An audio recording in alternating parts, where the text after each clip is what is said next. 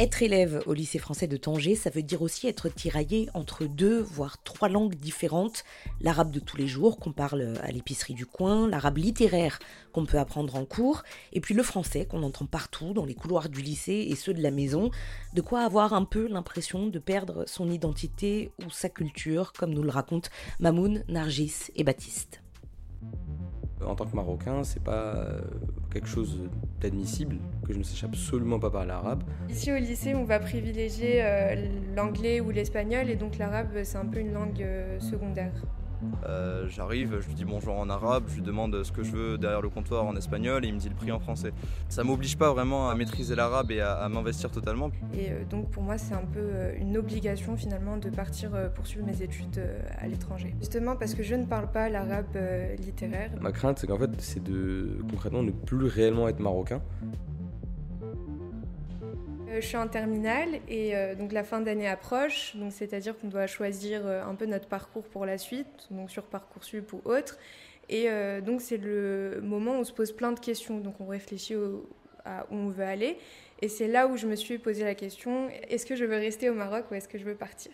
Et j'ai un problème, c'est que je ne sais pas beaucoup parler arabe. j'ai parlé la langue française quasiment toute ma vie. Donc j'ai fait l'école française toute ma vie. Les cours d'arabe euh, dans les systèmes français sont assez euh, fades et basiques. Il n'y a pas vraiment de contenu, rien qui nous amène en fait à vouloir étudier la langue. Ça a fait qu'au fil des années, j'ai développé mon français, mais j'ai pas développé mon arabe. Et euh, ça a créé concrètement un décalage entre moi et le reste des gens que je connaissais. Ce qui faisait que je me sentais pas exclu, mais pas comme les autres.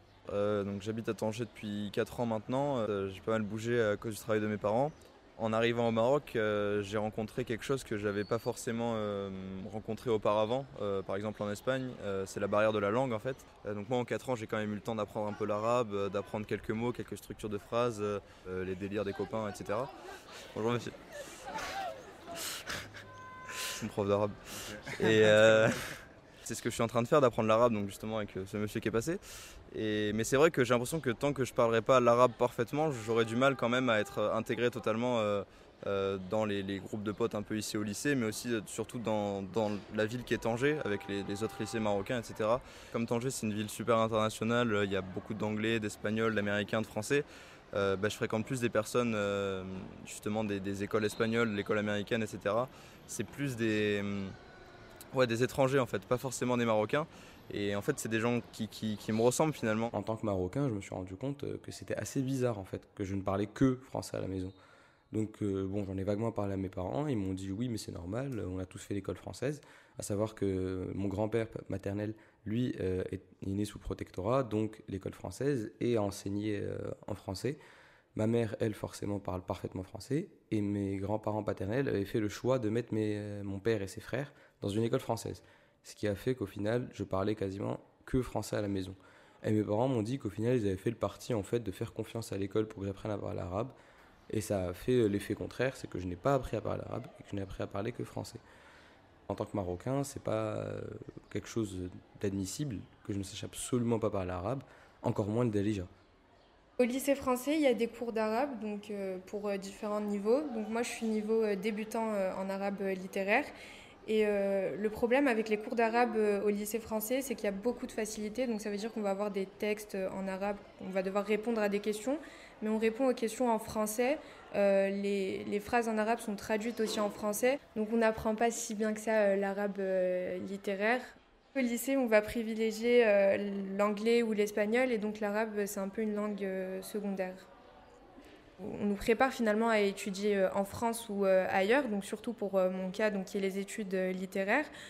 donc on, est, on, postule sur Parcoursup, on est poussé à aller sur Parcoursup, et donc on n'est pas vraiment hyper sensibilisé par rapport aux écoles qu'on retrouve ici au Maroc. C'est pour ça aussi que je vais aller en France, donc pour faire une, une licence de droit. Et euh, c'est aussi un peu par euh, obligation. Donc moi, je suis marocaine, donc j'aime mon pays. Je suis vraiment très euh, attachée à mon pays.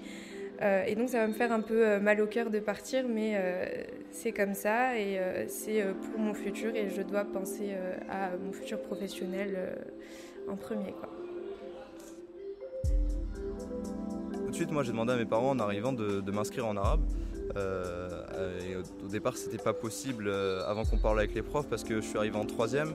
Et en troisième, c'était des gens qui faisaient de l'arabe depuis, bah, depuis le CM1 quasiment. C'est-à-dire qu'il n'y avait pas de section en fait pour les débutants. Et donc bah, au début c'était bah, super compliqué parce que du coup je me prenais un peu des, sales notes, je prenais des caisses parce que je parlais pas arabe, je savais pas l'écrire. En vrai c'est normal, c'est logique. Mais euh, bah, du coup, au fil des années, euh, j'ai appris donc avec euh, bah, différents professeurs d'arabe qui m'ont beaucoup marqué en fait. Quand j'étais en Espagne ou en France, l'écriture arabe, ça me paraissait impossible à pouvoir écrire un jour. Et là, aujourd'hui, j'arrive à l'écrire, j'arrive à, faire un petit peu des, textes en arabe, à lire l'arabe, même si je comprends pas tout ce que je dis, tout ce que je lis ou, ou ce que j'écris. Le problème, le seul problème avec cet enseignement de l'arabe au lycée, c'est qu'en en fait, on apprend l'arabe classique euh, l'arabe classique, c'est pas celui qu'on parle dans la rue, que ce soit au Maroc, en Algérie, en Tunisie ou ailleurs. Euh, ici au Maroc, on parle un dialecte qui s'appelle le Darija, l'arabe qu'on écrit, donc euh, bah, l'arabe des discours politiques, du Coran, etc. C'est pas celui qui va me servir dans la rue pour parler avec les gens, pour rigoler avec eux, etc.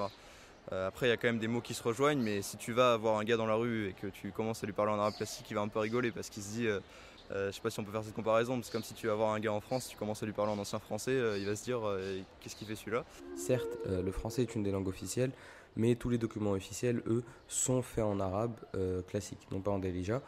Et une question qui revient souvent, c'est mais justement, est-ce que l'avocat ne peut pas étudier en français, étant donné que le français est une des langues officielles du pays? Non, parce que la première langue du pays, c'est l'arabe, ce qui fait que l'arabe, en fait, est la langue qui va prévaloir pour les études de droit, les études de Sciences Po. Et concrètement, ça, ça m'empêche d'étudier euh, dans mon pays qui est le Maroc. Par contre, euh, il y a quand même une peur qui est attachée à ça. C'est la peur de perdre cette langue en fait. Parce que je sais pertinemment qu'en allant en France, étant donné que je suis poussé vers la France du fait que je ne sais pas parler arabe classique, donc toutes les filières qui m'intéressent, qui sont droit et Sciences Po, sont quasiment fermées pour moi, bah je risque de perdre ma langue. Parce que euh, cet arabe en fait, il n'est pas, c'est pas juste une langue concrètement, c'est aussi rattaché à ma culture. Ma crainte, c'est qu'en fait, c'est de concrètement ne plus réellement être marocain. Parce que certes, mon passeport resterait euh, un passeport marocain, sur mes papiers, il y aurait quand même écrit nationalité marocaine. Mais le problème, c'est que je sais que si je perds mon arabe, je perdrai ma culture.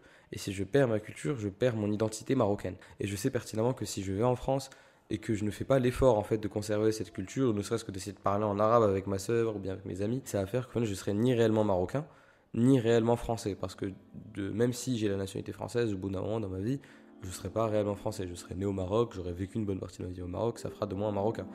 Alors quand, quand je reviendrai au Maroc, ils vont me dire Ah, mais lui maintenant il est français, je sais pas quoi, je sais pas quoi. Et donc ça fait que concrètement je ne suis plus réellement marocain, donc je serai limite apatride. Et ça, c'est pas quelque chose que je veux. Je veux quand même pouvoir m'identifier à un pays. Et ce pays, pour moi, c'est le Maroc.